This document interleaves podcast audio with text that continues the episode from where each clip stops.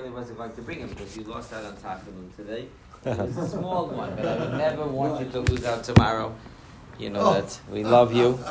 We love you, and, and tomorrow, you know, because it's July 4th, you're not going to work. So you can say the Tachanun slowly bebechi over you know it says it says that whoever says tachanun it's to, whoever says tachanun and doesn't cry when he's saying tachanun he has no heart so I guess a lot of us are um, we need to go to what was the name of that uh, movie that play uh, Wizard of the uh, Wizard of Oz. No, wasn't he looking for his heart? Right. So, so, so, so everything is in the movies.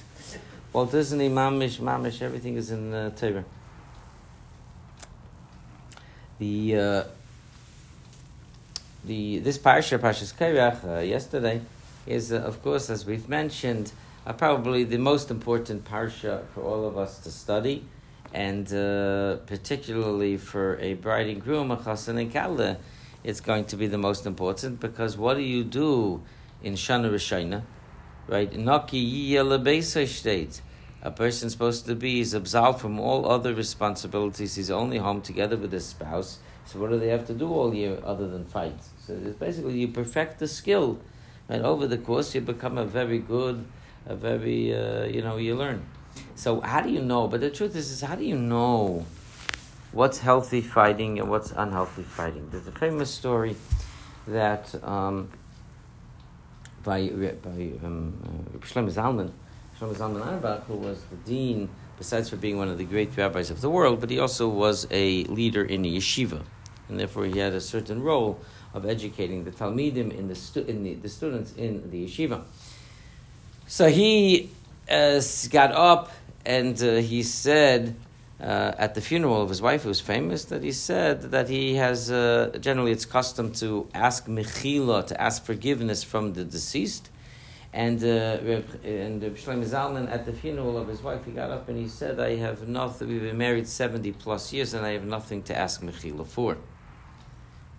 So he said, and um, the one of the students took it to mean that uh, you know you have nothing asked Mechila because he never, you know, put his, he never argued. So uh, this bachur got married, uh, Chassan. They were married for about six months, and Shlomo Zalman would check in. They, they saw, you saw him in the hallway. He asked him, "How's it going?" So he says, "Rebbe, I want to tell you, we have never argued in six months." So he told him. Shlomo Zalman was a little bit funny, a little bit sharp. So he told him, uh, "Do you need a marriage counselor?" No, I'm, I'm sorry. No, I'm, I'm sorry. He said, "Are you still married?" That's what he said. Are you still married? He says, "Yes." Well, you didn't argue in six months, and you're still married. Something wrong. So the student asked Rosh Hashanah, "But you said at the funeral that you never fought." You know, he says, "No. There's arguments." Right? Any two reasonable adults are, with two different opinions are going to have, with, two reasonable people are going to have different opinions and different ideas, and an argue. He says an argument is not a fight. You have to have uh, disagreements. That's a healthy relationship. Is to have disagreements. Okay, you don't have to have the first week, but I mean, it's healthy to have disagreements. So what is the so if so? So how do you know the difference between kairach? An unhealthy argument and a healthy argument. So the Mishnah asks the question. The Mishnah asks the question, and we, we touched on it last week. What's a machlokas for the sake of heaven, and machlokas not for the sake of heaven? So I spoke about it the chasna too. But what's a machlokas, right? What, right? Hillel and Shammai, Hillel and Shammai, right? That's called a machlokas for the sake of heaven.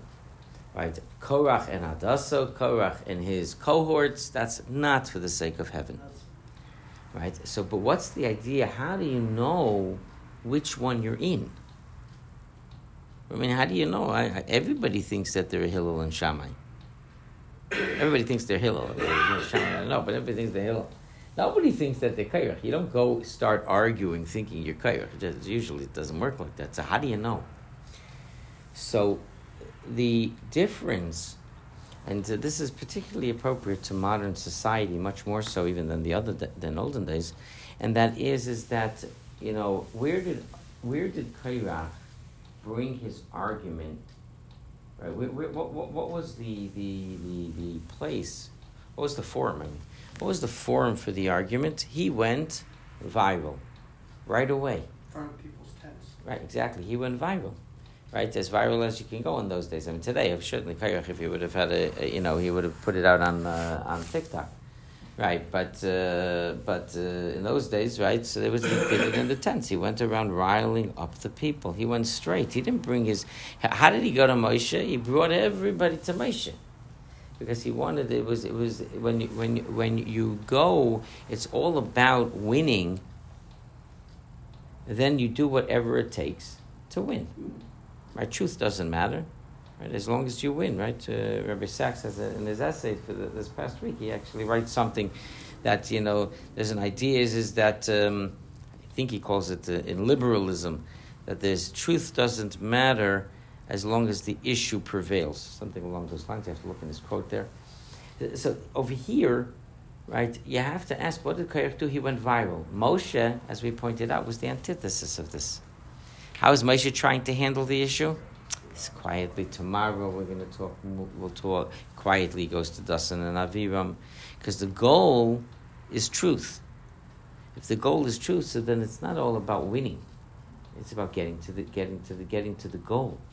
Right? And that's really the, the challenge of developing a relationship, of any relationship, right? Is that do you truly, are, are you really looking for the emes? Are you looking for the truth? Um, it speaks about Hillel and Shammai, that, and this we've quoted in the past. So the Gemara says two different things about the arguments of Hillel and Shammai. Right, I think they're both in the Gemara. One was that Hillel always said the argument of Shammai first. Right? Uh, someone suggests that's why we, we paskin like Hillel. But what's the idea of saying somebody else's argument first? It's not simply, if it's just about a kavod to give kavod, that's nice, but I don't think that that's what it means. I think it is is because when you say somebody else's argument first, right, what you're listening is, you're, so to speak, is, is you're, you're taking it in, meaning your argument you already know because it's your argument it's the when you li, when you're trying to have the feedback, you're listening to somebody else's argument. You're saying it, then you're thinking it through. You're processing it. Not simply did you hear it, but you're processing it, right? So then the you you're you have a and it's about truth. And then you're going much more likely to come out with really, oh, I, I guess they're right, right? Um, and that's the difference, right? Therapy, right? Uh, marriage therapy, communication therapy is right. You hear, listen to the other side, and then you have to repeat it, because most of us are on walkie-talkie, right? We're not really listening to the person. We're on broadcast, so therefore, it's whatever they're saying, we're not listening to, right? Or if we're listening, we're only listening in order to rebut the argument. But when you have, you're forced to say it, you at least process it. At least there's a chance that you're going to take it in. But for Hillel and Shammai, Hillel took it in. Maybe he's right.